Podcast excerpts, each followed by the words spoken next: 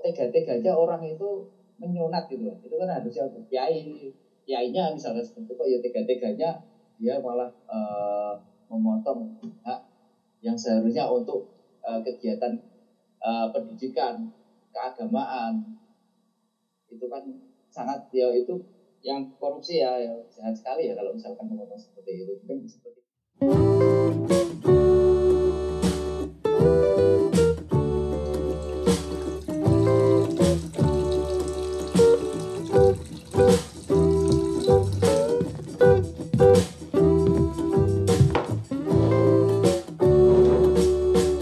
atas meja podcast by ICW. Assalamualaikum warahmatullahi wabarakatuh, teman-teman. Eh, kembali lagi di podcast di atas meja by ICW. Hari ini sama aku Mima sebagai host dan dua narasumber. Kita akan bahas soal penyaluran bantuan operasional pendidikan untuk pesantren dalam rangka penanganan COVID-19.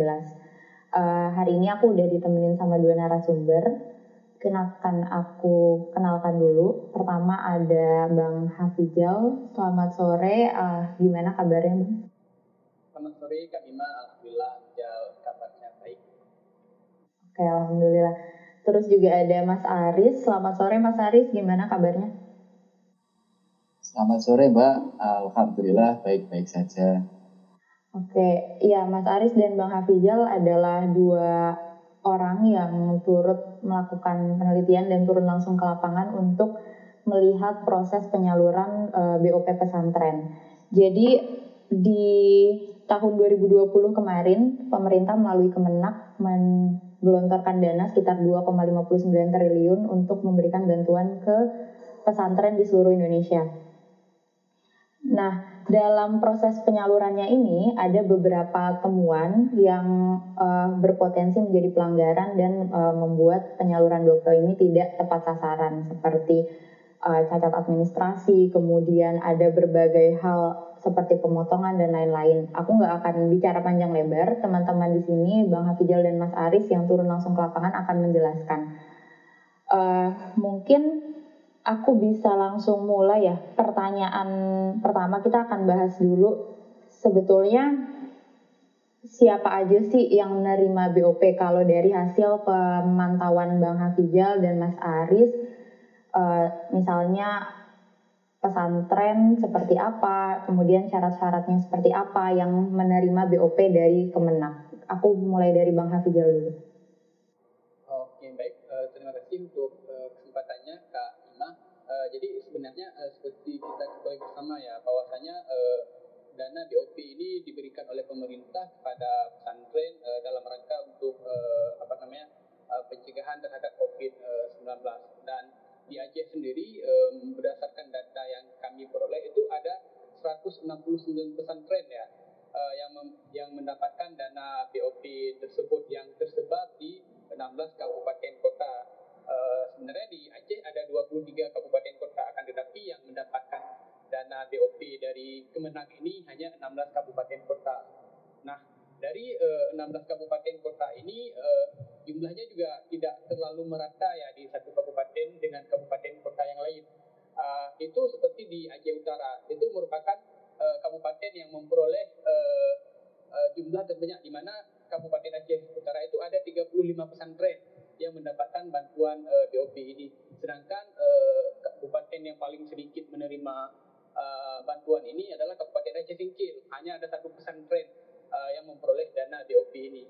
Nah, uh, kemudian uh, dalam prosesnya uh, tentu saja pesantren-pesantren uh, yang uh, mendapatkan bantuan BOP ini harus uh, lengkap secara persyaratan di mana uh, ada ketentuan jumlah santrinya di atas 500, kemudian lengkap secara administrasi dan uh, lain-lain sebagainya. Tapi uh, dalam faktanya yang ditemui di lapangan syarat-syarat uh, tersebut uh, bisa dikatakan uh, cuma sebatas formalitas saja karena ada beberapa pesantren yang memang tidak memenuhi syarat akan tetapi bantuan ini juga didapati. Mungkin seperti itu kan. Oke, okay. terima kasih Bang Hafizal. Aku akan geser ke Mas Aris. Apakah uh, serupa bahwa ada beberapa pesantren yang sebetulnya nggak sesuai atau tidak memenuhi syarat administrasi atau gimana gimana hasil penelit, penelusurannya siapa aja yang dapat uh, BOP pesantren ini? Uh, terima kasih Mbak uh, Mbak Nima ya. Uh, kalau dari hasil uh, pemantauan kami itu sebenarnya ya sebenarnya hampir sama ya. Di, kalau bisa dibilang merata ya persoalan. Jadi di, di Jawa Tengah itu kan ada 35 kabupaten kota.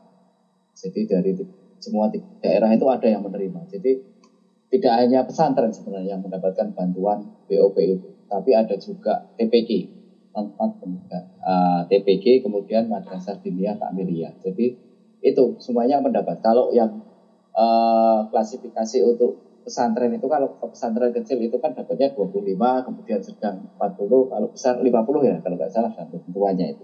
Tapi kalau untuk yang di TPG itu sebesar 10 juta per TPG seperti itu. Uh, persoalannya tentu ada seperti yang disampaikan uh, tadi. Uh, ya ini persoalannya sebenarnya kalau kami melihat itu dari awal proses dari proses awal ya mbak ya.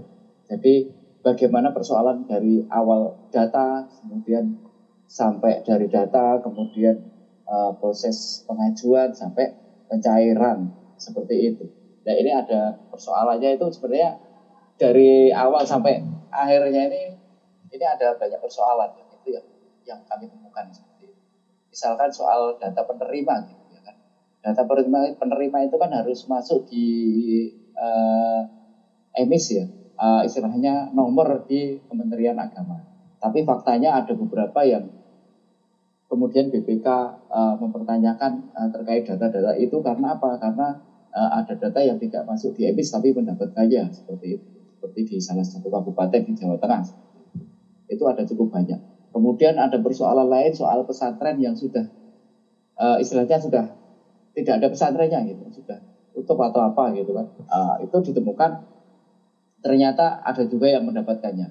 Bahkan ada ada nama pesantren tapi tidak ada pesantren, tidak tidak milih-miliki santri, uh, tidak ada pesat, gedung pesantrennya tidak ada tapi juga menerima uh, seperti itu. Uh, ini ada juga seperti itu. Dan ketika kita tanya sama Pak Kiainya itu, uh, uh, dia akhirnya mengakui dan katanya uangnya sudah dikembalikan di Jakarta seperti itu.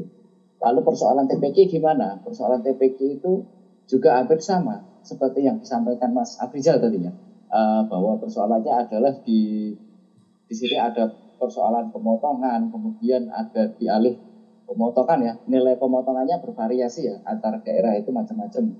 Bahkan kami menemukan ada kwitansi pemotongan kalau TPG hanya dapat 10 juta kok ada yang beredar tapi uh, misalkan ada pemotongan antara ada yang 3 juta, kemudian ada yang satu setengah seperti itu. Ini soal pemotongan di TPG seperti itu. Oke, okay.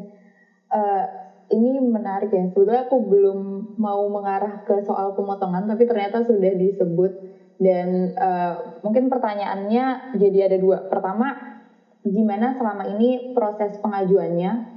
Apakah pesantren mengajukan langsung? Karena kan tadi uh, pesan kalau pesantren mengajukan langsung bagaimana bisa ada yang tidak memenuhi syarat administrasi tapi dapat atau gimana hasil temuannya satu itu yang kedua adalah uh, apa yang dimaksud dengan pemotongan dan berapa besarannya yang ditemukan di lapangan dari Mas Aris dulu kita gantian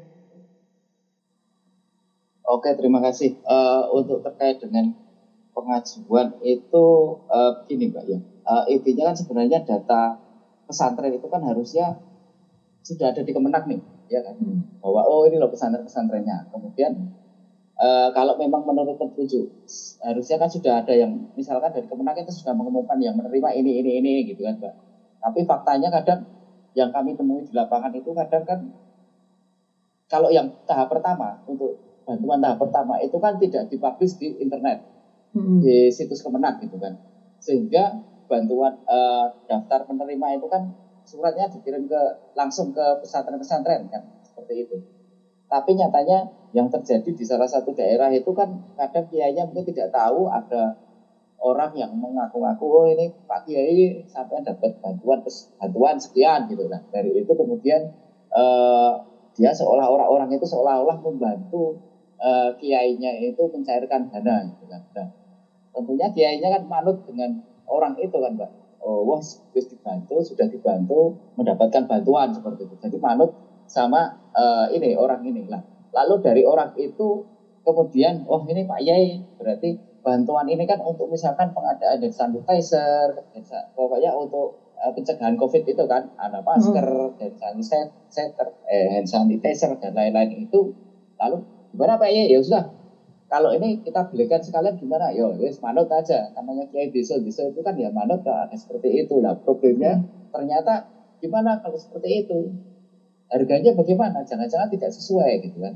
Jangan-jangan lebih mahal. Ternyata yang salah satu kiai itu mengatakan kok ketika dia cek di online itu harganya lebih murah yang di online tapi lebih mahal kadang juga karena kiai sudah dibantu seperti itu ya wis matur nuwun ucapan terima kasih padahal kan itu tidak dibenarkan juga seperti itu di dalam aturannya kan tidak boleh juga aturan seperti itu hmm. uh, itu yang dari pondok pesantren kemudian yang dari TPK itu selain pemotongan ya kalau yang ditemukan di ini sudah sampai ke pengadilan dan bisa diponis ya sama pengadilan TPK Semarang informasinya selain dipotong itu kan kemudian diarahkan pengadaannya bahkan pengadaannya yang harusnya untuk uh, uh, alat-alat pencegahan kes, uh, itu COVID itu malah digunakan untuk pembelian seragam dan buku yang itu tidak sesuai dengan petunjuk teknis uh, pencairan bantuan seperti itu. Nah, uh, akhirnya dari kejaksaan ditemukan adanya kerugian negara sebesar 700 juta uh, itu. Bahkan ada upaya bagaimana uh, eh, LPG laporan pertanggungjawaban itu dibuatkan oleh uh, forum komunikasi ya yang mewadahi TPK-TPK itu dibuatkan oleh uh, forum komunikasi itu ada semacam pengarahan seperti itu. Padahal itu tidak diperbolehkan harusnya yang membuat LPG kan masing-masing TPK ini. Nah, ini faktanya seperti itu hingga uh, itu tadi ditemukan kerugian negara dan sekarang ketua FK gitu ya forum komunikasi uh, Diniah Takmiliahnya itu sudah diponis lima tahun penjara ya oleh pengadilan tipikor tingkat pertama di Semarang. Oke, berarti kalau di Jateng memang sudah temuan itu sudah ditindaklanjuti sama APH dan memang terbukti ya. Aku geser dulu ke Aceh. Apakah juga serupa kalau tadi secara syarat administratif ternyata sama mau di Aceh mau di Jateng uh, ada beberapa pesantren yang sebetulnya nggak memenuhi syarat tapi dapat Nah, soal pemotongan ini apakah juga seperti itu? Apa yang ditemukan Bang Hafizal saat uh, melakukan penelusuran di lapangan? Uh, berdasarkan penelusuran teman-teman di lapangan, uh, baik di Aceh maupun Jateng memiliki kesamaan ya uh, mengenai pemotongan, kemudian beberapa pesantren tidak lengkap secara administratif. Akan tetapi uh, sedikit yang uh, membedakan di lapangan di Aceh, misal dalam proses pengajuan ya berdasarkan temuan kami di lapangan itu ada dua model. Model yang pertama memang pihak pesantren e, mengetahui secara langsung informasi dari instansi terkait, misalnya dari Kemenak bantuan e, operasional untuk pesantren dari Kementerian Agama. Nah, kemudian ada juga pesantren yang mengetahui informasi dari pihak ketiga. Nah, sehingga e, pesantren yang mengetahui informasi dari pihak ketiga ini e, memberikan keleluasaan kepada pihak ketiga untuk mengurus uh, mengajukan uh, apa namanya segala persyaratan itu diserahkan pada pihak ketiga nantinya pihak ketiga yang uh, mengurusnya ke ke, ke Kemenang. Sedangkan pesantren yang tadinya memang mengetahui informasi uh, adanya BOP ini uh, secara langsung uh, itu mengurus secara langsung. Nah, sehingga dari 22 pesantren yang uh, masuk uh, penelusuran mata di dua kabupaten yaitu di Biren dan di Aceh Utara itu didapati 9 pesantren terkonfirmasi adanya pemotongan uh, mulai dari satu juta itu paling rendah sampai 25 juta itu paling tinggi uh, adanya pemotongan. Uh, kemudian uh, kalau di Jateng tadi kan sudah ditindaklanjuti oleh aparat penegak hukum. Nah kalau di Aceh sendiri uh, ini belum ditindaklanjuti oleh aparat penegak hukum karena mungkin tidak ada yang membuat pengaduan ya sehingga uh, proses uh, apa namanya pemotongan uh, ataupun carut marut uh, penyaluran BOP ini uh, terkesan tidak ada masalah. Padahal dalam praktiknya adanya dugaan-dugaan uh, korupsi di dalamnya. Tetapi karena tidak ada uh, yang mengadu, karena tadi mungkin uh, pihak-pihak terkait yang menerima bantuan ini menganggap ini adalah uh, apa namanya uang kaget ya, uang tiba-tiba. Meskipun ada pemotongan ya tidak jadi satu masalah karena memang kesepakatan di awal tadi kalau nantinya uang sudah cair uh, ada hak untuk yang mengurus sehingga ketika apa namanya ada pemotongan tidak ada komplain dari pihak penerima. Iya, ini sebetulnya kasus yang sering terjadi ya kalau uh, ada pemotongan dikiranya ya memang uang terima kasih aja gitu. Padahal sebetulnya uh, haknya adalah jumlah yang penuh tadi ada 25 juta, 40 juta untuk pesantren yang uh, dengan jumlah santri sedang dan 50 juta untuk uh, pesantren dengan jumlah santri yang besar. Nah, tadi Bang Arizal udah sebut 1 sampai 25 juta. Apakah jumlah itu juga sama di Jateng, Mas Aris? 1 sampai 25 juta potongannya atau bahkan lebih kalau di Jateng? Kalau temuan kami tidak sampai 25 juta ya, Mbak. Hmm. Uh, ada satu kwitansi yang beredar tapi belum terverifikasi itu potongannya 5 juta untuk TPG. Berarti kan 50 persen itu. Okay. Coba uh, itu. Kalau ya temuan kami seperti itu, potongannya seperti itu. Tapi kalau dikalikan, misalkan begini, kalau di TPG pada tahap pertama ya Pak ya, saya saya lihat tahap pertama itu TPG yang menerima bantuan itu totalnya ada 2052 TPG. Tahap bantuan TPG tahap pertama. Kalau misalkan potongannya satu juta dikalikan segitu kan cukup besar sekali. Itu baru tahap pertama ya. Kalau kemudian untuk tahap kedua, TPG untuk tahap kedua itu ada 9.353. Berarti kan banyak sekali nih, Pak. Ya. Yang mendapatkan bantuan. Kemudian tahap ketiga ada 9.443 TPG. Itu satu provinsi nih, Pak ya. Seperti itu. Dan tahap keempat itu ada 638 TPG. Jadi cukup banyak sekali kan kalau misalkan uh, jumlah TPG-nya itu. Kalau jumlah pesantrennya sendiri pada tahap pertama memang untuk kategori besar itu hanya 9 ya yang mendapat bantuan. Kemudian untuk pesantren sedang itu ada 94, kemudian untuk uh, pesantren kecil itu ada 1528 pesantren. Itu tahap pertama. Eh tahap pertama. Eh iya iya iya. Lalu untuk tahap kedua itu total pesantrennya itu ada 1000 eh 1042. Nah, adapun tahap ketiga itu ada 688 pesantren seperti itu. Lalu bagaimana dengan madrasah takmiliyah? Takmiliyah juga banyak yang mendapatkan bantuan. Eh, tahap pertama itu ada 7.129 Kemudian tahap 2 itu ada 1867 madrasah diniyah dan tahap 3 ada 182 eh, madrasah di Jawa Tengah yang menerima bantuan. Oke. Okay. Eh, Mas Aris tadi sedikit mengutip yang sebelumnya juga, apakah potongan itu di luar dari uh, kewajiban pesantren untuk membeli prokes dari pihak ketiga? Kan tadi disebut akan dibantu membeli prokes dan ternyata harganya jauh lebih mahal. Apakah uh, pembelian prokes itu tetap wajib, kemudian pemotongannya juga terjadi atau gimana? Kalau yang pesantren itu uh, dia hanya menyatakan seperti itu, mungkin ya ucapan terima kasih. Gitu. Cuman hmm. kemudian karena sama istri sama suaminya juga kan ini ada dua narasumber pas saya ketemu itu suami istri itu kan yang hmm. sebenarnya bilang oh ini ucapan terima kasih tapi direvisi oleh bapaknya bahwa itu sebenarnya bukan ucapan terima kasih seperti itu tapi pengadaan barangnya itu ya, yang dilakukan okay. oleh kalau yang di TPK ya kalau yang di TPK itu pengadaan sendiri dan potongannya sendiri. Seperti itu. Teridentifikasi nggak siapa sih pihak ketiga yang membantu itu? Baik dari mungkin latar belakangnya dari lembaga apa atau uh, siapa gitu? Kalau uh, yang membantu itu sebenarnya personal ya Mbak ya. Cuman dia mengaku dari uh, orangnya salah satu misalkan kan itu tidak bisa terverifikasi ya. Mengaku-ngaku itu kan susah juga. Dia hmm. mengaku hmm. orangnya anggota dewan misalkan seperti itu. Okay. Uh, eh, yang ditemukan seperti itu. Cuman benar apa tidak itu kan uh, ini belum. Oke, okay, kalau di Aceh gimana Bang? Uh, teridentifikasi orang-orangnya? Kalau tadi di Jateng ada kemungkinan afiliasi dengan politisi kalau di Aceh gimana?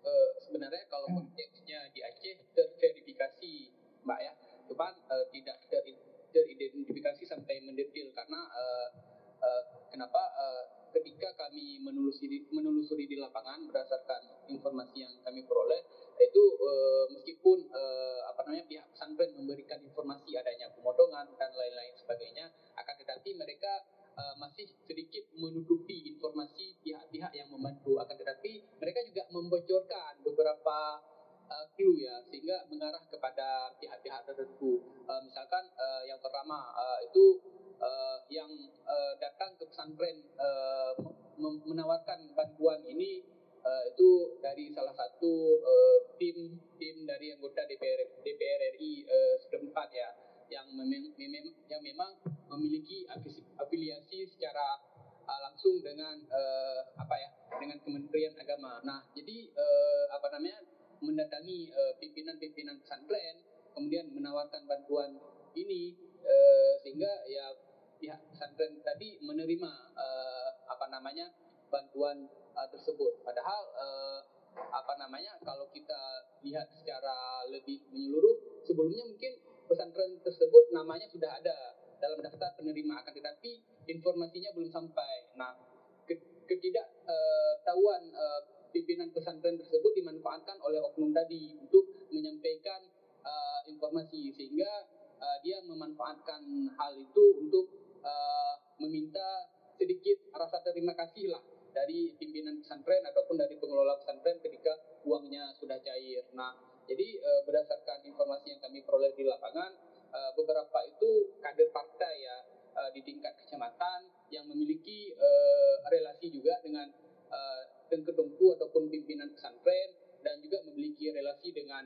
e, baik secara langsung maupun secara tidak langsung. E, itu yang pertama pihak-pihak yang terlibat dalam proses uh, penyaluran BOP ini. Yang kedua itu ada santri-santri yang terlibat. Uh, misalkan uh, apa ya, uh, dia memang sudah memperoleh informasi uh, mengenai adanya BOP uh, dari Kemenak ini. Nah, santri-santri tersebut kan memiliki teman-teman juga di pesantren-pesantren yang lain.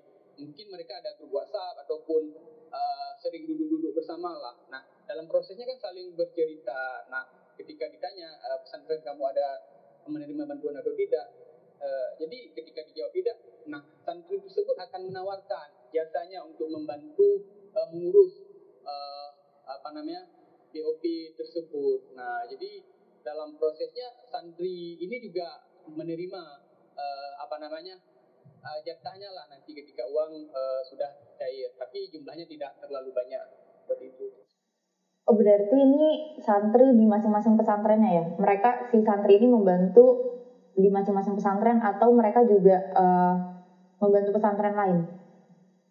Uh, membantu pesantren lain kak. Hmm. Uh, kalau tadi ceritanya dipotong, kemudian tadi soal uh, prokesnya yang tidak sesuai, berdasarkan penelusuran lapangan lagi nih, uh, apa sih dampaknya yang diterima langsung sama pesantren? Kan tujuan dari adanya BOP ini membantu pesantren untuk bisa bertahan ya istilahnya di masa pandemi untuk biaya operasional mereka, misalnya membayar tagihan listrik, air dan lain-lain. Nah, ketika dipotong, apakah punya dampak signifikan ke pesantren yang mungkin mestinya cukup jadi nggak cukup dan lain-lain? Kalau dari temuan di Aceh gimana bang? Itu pasti ya uh, karena kan secara niat dan tujuan uh, adanya BOP ini adanya kebijakan dari pemerintah uh, ini kan untuk uh, membantu ya tetap berlangsungnya proses belajar mengajar di pesantren karena apa namanya tentunya operasional pendidikan di pesantren harus tetap berjalan walaupun ada pandemi COVID-19. Nah, ketika uang yang sudah dialokasikan uh, tidak diterima sesuai dengan uh, yang sudah ditetapkan, tentunya uh, proses uh, apa namanya uh, pembelian kebutuhan-kebutuhan uh, di lapangan itu tidak maksimal karena uh, tidak tercukupi uh, sesuai dengan uh, kebutuhan yang ada. Misalkan uh, pesantren yang uh, jumlah muridnya kategori besar itu kan uh, apa namanya uang yang harus diterima kan 50 juta akan tetapi jika ada pemotongan kan uangnya berkurang. Nah ketika uangnya berkurang otomatis uh, itu tidak bisa membeli kebutuhan kebutuhan prokes tadi untuk penanganan covid yang mencukupi uh, sesuai dengan jumlah santri yang ada di pesantren tersebut. Itu itu yang pertama dampak yang pertama. Kemudian dampak yang kedua uh, secara sosial ya. Uh, ini kan uh, membuktikan bahwasanya sektor agama sektor pendidikan pesantren yang pada dasarnya mendidik orang untuk uh, tidak uh, berperilaku jahat dalam konteks tidak mencuri uh, tidak uh, melakukan hal-hal yang dilarang agama ini kan juga tercoreng di mata masyarakat. Karena kenapa? Ya karena pihak pesantren uh, ya secara tidak langsung mengiyakan ketika ketika ada pihak uh, yang meminta uh, jatah uh, dalam proses pengurusan BOP ini tentunya sedikit tidaknya itu kan mencoreng pendidikan agama di mata masyarakat. Oke. Okay. Dampaknya kalau menurut kami kan. Iya terkait mencoreng pendidikan agama. Tadi kan uh, mungkin kita balik ya, yang mestinya dapat sekian tapi jadi lebih rendah karena dipotong akhirnya nggak bisa beli uh, tidak bisa membiayai operasional secara maksimal. Nah kalau dibalik pesantren-pesantren yang sebetulnya tidak memenuhi syarat, tidak ada santrinya, sudah tidak beroperasi, biaya atau BOP yang mereka dapatkan itu dialihkan atau digunakan untuk apa? Kalau di ada temuan menarik nih kak, ada beberapa ada beberapa pesantren yang memang uh, jumlah santrinya tidak sesuai syarat ataupun ada pesantren yang memang uh, tidak uh, apa ya tidak aktif lagi. Itu uangnya digunakan untuk membayar utang pesantren sebelumnya. Maksudnya uh, mungkin uh, pesantrennya uh, sudah tidak aktif lagi dua atau tiga tahun terakhir nah uh, ketika aktif kan masih ada hutangnya nih baik itu hutang uh, makanan dan lain sebagainya yang apa namanya proses operasional pesantren ketika aktif nah uang ini digunakan untuk membayar hutang tersebut ataupun ada juga temuan kami di lapangan uang ini digunakan ya untuk eh, hal-hal e, di luar ketentuan e, sebagaimana mestinya gitu. Oke, okay. Berarti ada penyalahgunaan dari pesantrennya juga. Aku akan lempar ke Mas Aris. Mungkin kalau Jateng lebih spesifik ya, karena tadi e, soal pembelian prokes. Nah, ketika prokesnya itu dibelikan sama pihak ketiga dan ternyata harganya tidak sesuai, apakah uh, yang didapat sama pesantren atau lembaga pendidikan Islam lain yang ada di Jateng itu tidak berkualitas atau gimana Mas Haris temuannya?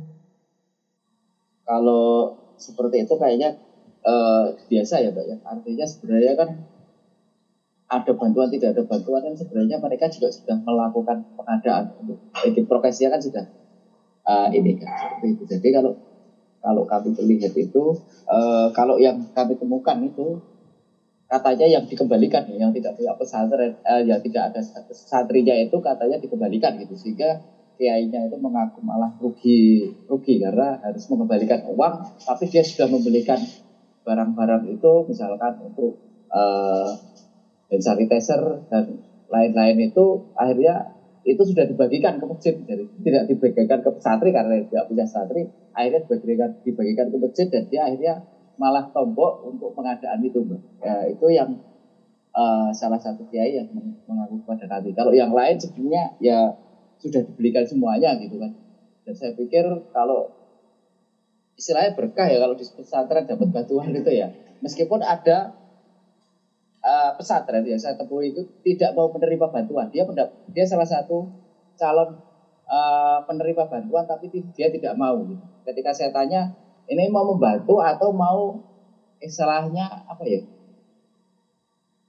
mau merusui merusui hmm. itu apa bahasa Indonesia ya pokoknya meribeti apa apa lah. Ya itulah. Jadi akhirnya dia tidak mau menerima bantuan itu. Ada pesantren yang seperti itu juga. Di wilayah Gerobokan itu dia menolak uh, menerima bantuan. Ada itu luar biasa itu. Jadi dia tidak mau dibantu karena itu.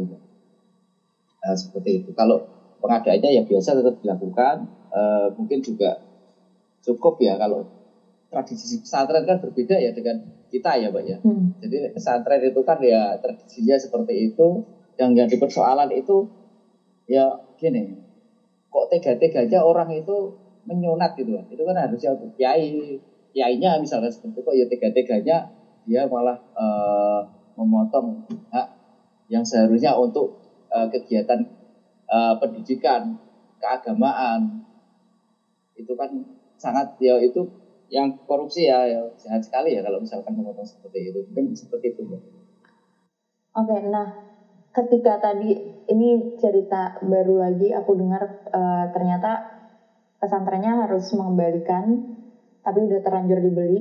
Nah, pihak yang menjual prokes itu kepada pesantren bertanggung jawab juga nggak mas? Atau ya sudah setelah dibeli mereka lepas tangan dan uh, tidak membantu pesantrennya lagi? Iya, ya sudah. Berarti kiainya itu yang rugi, mbak. Oke. Okay. Maksudnya akhirnya dia mengeluarkan uang pribadi untuk mengembalikan itu kan hmm. gitu nah tadi sempat uh, dibicarakan juga ya soal adanya laporan pertanggungjawaban yang dibuatkan sama pihak ketiga ketika pesantrennya dibantu untuk mencairkan dana BOP sama pihak ketiga pihak ketiga juga lah yang membuat laporan pertanggungjawaban TPK itu mbak ya oh itu yang TPK ya. apakah uh, si TPK-nya juga dikasih tahu laporan pertanggungjawabannya atau ya sudah setelah meminta bantuan terima jadi aja gitu jadinya nggak nggak tahu lagi nah, hasil yang tertulis di LPJ itu seperti apa pokoknya dapat bantuan dipotong sudah selesai atau gimana Mas Ari?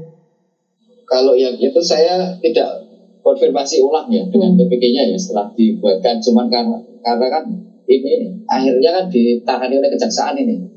Okay. Setelah sebelumnya diangkat di beberapa media kasus ini pemotongannya bahkan kalau di media itu pemotongannya istilahnya infak ya itu untuk infak ya. Jadi jadi bahasa pemotongan oleh uh, uh, forum komunikasi itu yang mewadai TPK TPK itu itu bahasanya itu infak. Nilai infaknya itu 500 per TPK kemudian dikalikan kemudian juga dari pihak itu bantuan itu juga dia diarahkan untuk pengadaan yang salah dia juga ikut istilahnya mengarahkan pengadaannya kan. Pengadaannya kemudian persoalannya juga dia uh, malah sebagian tidak di untuk uh, pencegahan covid itu untuk sarana pencegahan covid itu malah diadakan untuk pengadaan buku dan baju ya. Untuk pengadaan baju seperti itu ya. serupa ya berarti. hmm, jadi ini uh, dari itu dari kedua uh, kegiatan yang hmm. infak dan pengadaan itu kan sampai terjadi kerugian sekitar tujuh juta dua ratus empat puluh delapan ribu rupiah hmm.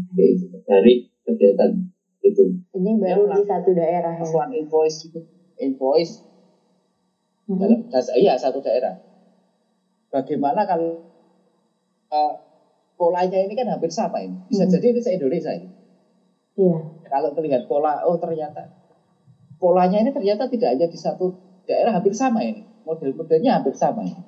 Tapi kan ini sudah ada jurisprudensi ya, sudah difonis gitu kan, di hmm. pengadilan tipikor.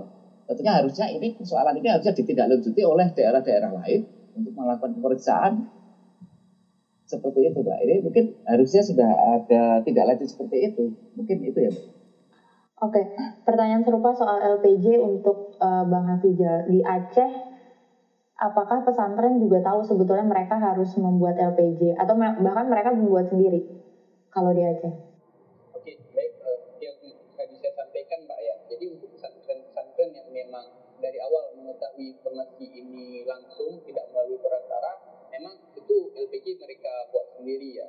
Tapi untuk pesantren-pesantren yang memang mendapatkan informasi tentang adanya bantuan uh, dari pemerintah ini yang harus melalui perantara itu memang LPG dibuat oleh perantara tadi. Jadi berkas-berkas uh, ataupun keperluan-keperluan administrasi yang diperlukan itu diserahkan pada pihak ketiga. Nah, jika nantinya pimpinan pesantren harus menandatangani dokumen ya pihak ketiga um, apa namanya menemui uh, pimpinan pesantren tadi atau pihak terkait untuk menandatangani berkas. Jadi ya mereka tidak mau tahu sebenarnya LPG ataupun uh, tidak ada LPG ini yang mereka tahu ya adanya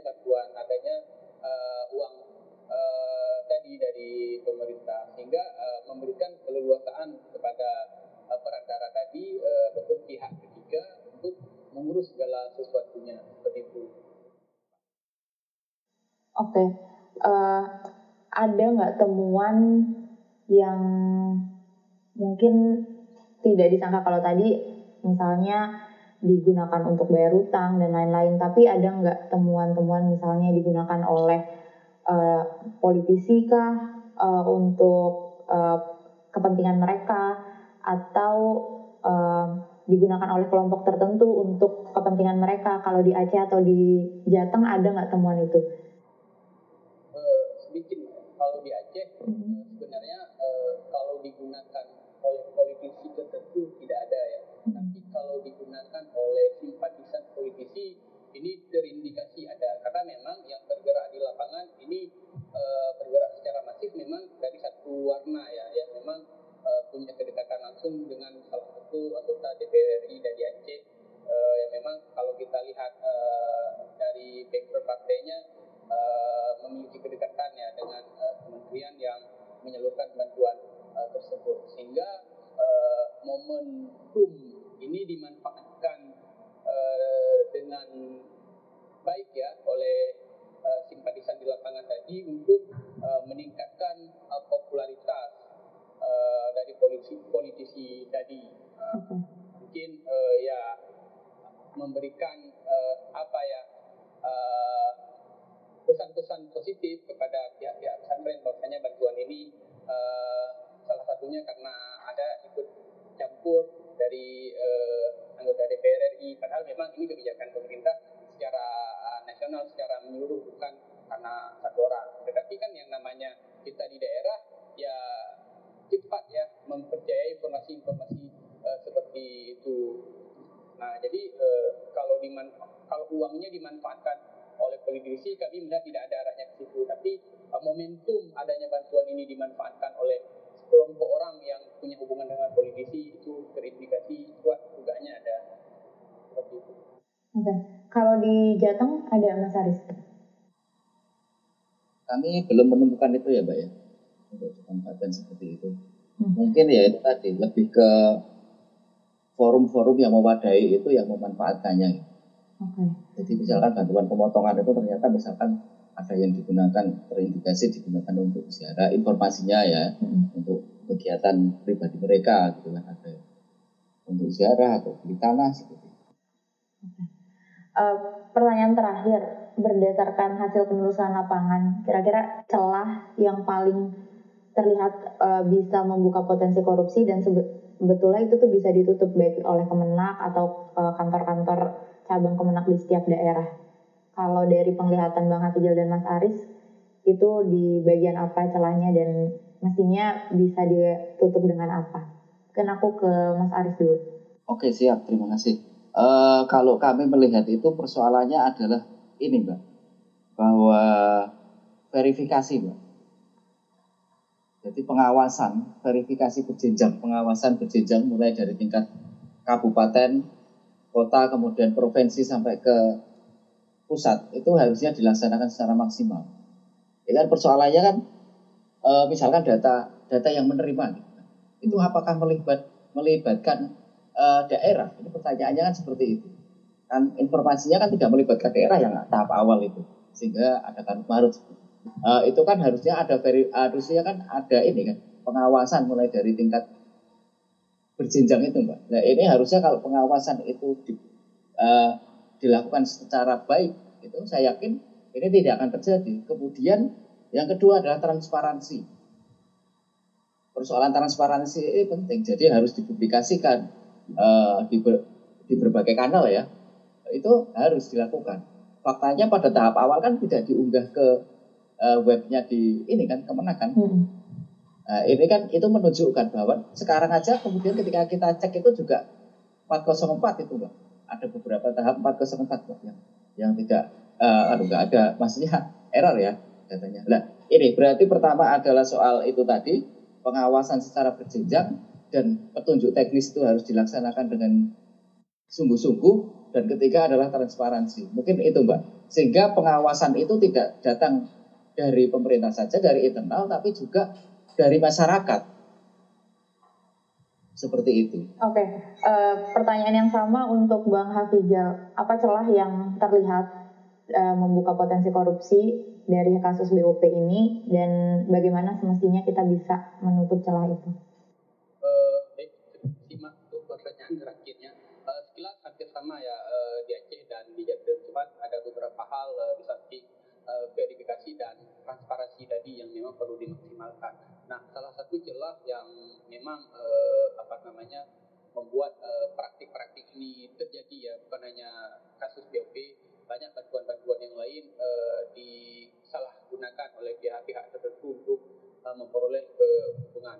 Nah, uh, apa ya? Salah satu celah yang memang uh, masih sangat lebar ya kalau di Aceh adanya uh, ke tidak keinginan dari masyarakat ataupun dari pihak-pihak uh, yang memperoleh bantuan untuk berurusan berurusan secara langsung dengan birokrasi ya. Karena mungkin mindset uh, masyarakat masih beranggapan uh, berurusan dengan berkas-berkas itu rumit, ribet, ya membutuhkan waktu yang lama. Uh, padahal uh, sekarang ya kalau di Aceh ataupun di daerah lain uh, tidak terlalu rumit lagi yang mengurus-ngurus uh, administrasi tertentu. Tapi memang masih ada di beberapa instansi itu sengaja di, diperumit. Nah, uh, itu celah yang saya lihat masih kendara di, di Aceh sehingga uh, dalam hal ini pihak pesantren ketika memang ada bantuan disyaratkan adanya berkas-berkas tertentu harus bolak-balik kantor mungkin Nah, ini celah ini dimanfaatkan oleh perantara tadi. Mereka menjadi penyembatan yang memang uh, mengurus segala sesuatu. Uh, pihak pesantren tinggal terima terima beres dengan ketentuan ya harus ada uh, tanda terima kasih lah nanti di akhirnya ketika uh, uang sudah cair sudah cair. Nah, celah ini yang saya lihat masih masih uh, menjadi penyebab uh, kenapa persoalan seperti ini terjadi ketika ada bantuan uh, dari pemerintah ataupun dari pihak-pihak uh, lainnya sehingga uh, hal ini uh, perlu di, disosialisasikan juga sebenarnya sebelum bantuan turun uh, kepada uh, penerima sehingga tidak ada celah dari jalur ataupun pihak ketiga uh, mencari keuntungan dari bantuan ini. Terus selanjutnya saya melihat celahnya adalah tidak adanya uh, pendampingan dari uh, apa ya dari uh, dari pihak-pihak uh, terkait mungkin dari para penegak hukum. Karena uh, apa namanya bantuan ini kan diberikan uh, saat pandemi ya saat kondisi darurat. Sehingga uh, segala sesuatu dilakukan secara cepat. Ya banyak hal uh, tidak dilakukan bagaimana ketika keadaan normal. Nah celah ini membuat ruang-ruang uh, pengawasan dari pihak uh, tertentu juga tertutup ya. Bisa dari LSM ataupun Eh, lembaga-lembaga uh, yang memang memantau keuangan publik ini juga apa namanya tidak mendapatkan akses yang leluasa. Di saat normal saja ketika buka informasi publik itu kita sulit ya mengaksesnya apalagi ketika kondisi uh, darurat seperti pandemi uh, sekarang. Uh, lah sekarang uh, situasi pandemi di Indonesia sudah uh, landai. Akan tetapi ketika proses penyaluran BOP tahap kedua kemarin di Aceh uh, itu kan keterbukaan informasinya uh, sulit di sulit diakses uh, seperti itu sehingga ketika terjadi praktik-praktik uh, pemotongan, praktik-praktik uh, apa namanya pelanggaran hukum dalam proses penyaluran BOP di Aceh kita tidak bisa uh, mendampingi ataupun mengawasi secara langsung uh, sehingga celah ini digunakan oleh pihak tertentu untuk uh, meraih keuntungan mungkin seperti itu iya obrolan yang sebetulnya singkat kalau untuk penelusuran yang beberapa bulan terakhir dilakukan ya dan temuan yang banyak banget di lapangan. Tapi beberapa poin pentingnya adalah ternyata memang tidak ada implementasi yang jelas atau dari Juknis tadi Mas Aris juga beberapa kali menyebutkan soal Juknis yang pada akhirnya uh, syarat tidak terpenuhi tapi pesantren tetap tetap dapat uh, bantuan atau bahkan ada pesantren yang mestinya dapat bantuan sekian jadi lebih besar atau yang mestinya dapat besar jadi lebih kecil itu banyak. Dan kemudian tadi ya soal pengawasan dari Kemenak sebagai pemberi bantuan kemudian juga pengawasan dari masyarakat dan yang pasti uh, satu poin menarik adalah kesadaran dari kita atau dari penerima bantuan bahwa satu perlu mengurus sendiri. Dua uh, tidak boleh dengan mudah mengikhlaskan bantuan itu sebagai bagian dari infak atau sodako karena sebetulnya itu bagian dari hak masing-masing pesantren yang kalau dibiarkan akan banyak oknum yang memanfaatkan itu tadi seketika tidak transparan aja informasinya akhirnya dimanfaatkan sama oknum-oknum untuk membantu dan memotong uh, pembiayaan atau memotong bantuan. Dan 2,59 triliun itu bukan angka yang kecil ya teman-teman untuk uh, bantuan operasional pendidikan pesantren yang niatnya adalah untuk membantu pesantren di tengah pandemi tapi ternyata banyak penyalahgunaannya. Aku mau ucapin terima kasih ke Bang Hafijal dan Mas Aris sudah bergabung di podcastnya ICW. Terima kasih sudah menceritakan hasil temuannya. Untuk teman-teman bisa cari berbagai informasi kajian di website antikorupsi.org atau kalau tertarik untuk mempelajari isu-isu anti korupsi, pengawasan dan lain-lain bisa kunjungi akademi.antikorupsi.org. Aku Mima mewakili Bang Hafizal dan Mas Aris pamit.